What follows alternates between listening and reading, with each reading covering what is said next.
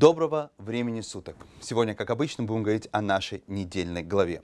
А наша глава называется Корах. И да, можете кидать меня тухлыми яйцами, но это один из любимых моих персонажей. Конечно, мы о нем говорим все время негативно, он такой нехороший, он плохо закончил, но особенности в хасидской литературе мы часто встречаем, когда о нем говорят очень позитивно. Э, например, такой мудрец, как Ицхак Яков Оровец, великий Хузе из Люблина, он называет его э, «святой старичо, старина Корах». Почему такое теплое отношение? Потому что у, во всем, в любой истории в Торе, мы даже в самой негативной мы можем выучить какой-то очень важный урок для нас. Ну а на самом деле, что вам не нравится Корах? Чего Муше не нравился Корах? Ведь он говорил абсолютно правильные вещи. Он говорит, весь народ свят. Э, что не нравилось в этом утверждении Муше, ведь они были абсолютно оправданы, потому что Корах говорит, что мы э, весь святой народ, мы все стояли у горы Сина, или он говорит, что в нас, в каждом находится Бог, потому что сказано, постройте мне храм, и я буду находиться в вас.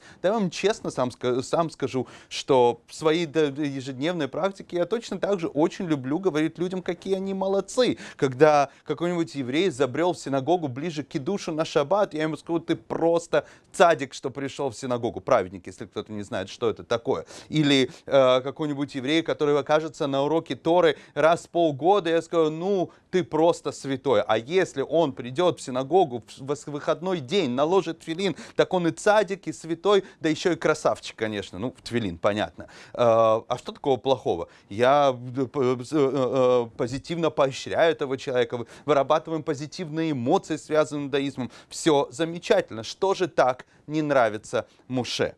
Не то чтобы Муше не нравится, но Муше имеет небольшую другую такую тонкость в различии подхода. Какое различие подхода между Корохом и Муше на первый взгляд даже не очень очевидно. Есть маленькое-маленькое «но».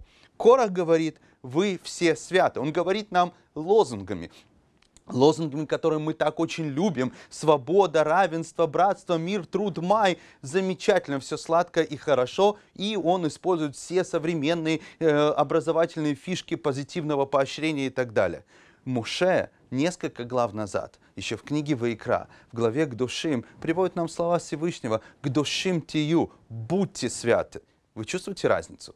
Корах говорит, вы все молодцы, вы святы. Муше говорит, вы будьте святы. Вот в этом вся и разница. В том, что или ты уже молодец, или для того, чтобы быть святым, нужно что-то делать. И посмотрите, что говорится там в голове к душам. Да, будьте святы. Это значит шабес, кошер, семейная жизнь, отношения друг к другу. Короче, брать на себя ответственность, что-то сделать для того, чтобы стать святым. К сожалению, такую правду, которую дает нам Муше, мы не очень любим, когда нам говорят, мы не любим это ни в новостях, ни в Твиттере, ни в Фейсбуке. Гораздо приятнее слушать современные сладкие медовые лозунги. Что нам с вами с этого? Дамы и господа, мы должны задать вопрос себе, как долго мы будем готовы слушать сладкие лозунги Короха или наконец-то будем готовы услышать правду, пусть не такую сладкую, которую хочет сказать нам Муше, правду о том, что нужно нести ответственность за свои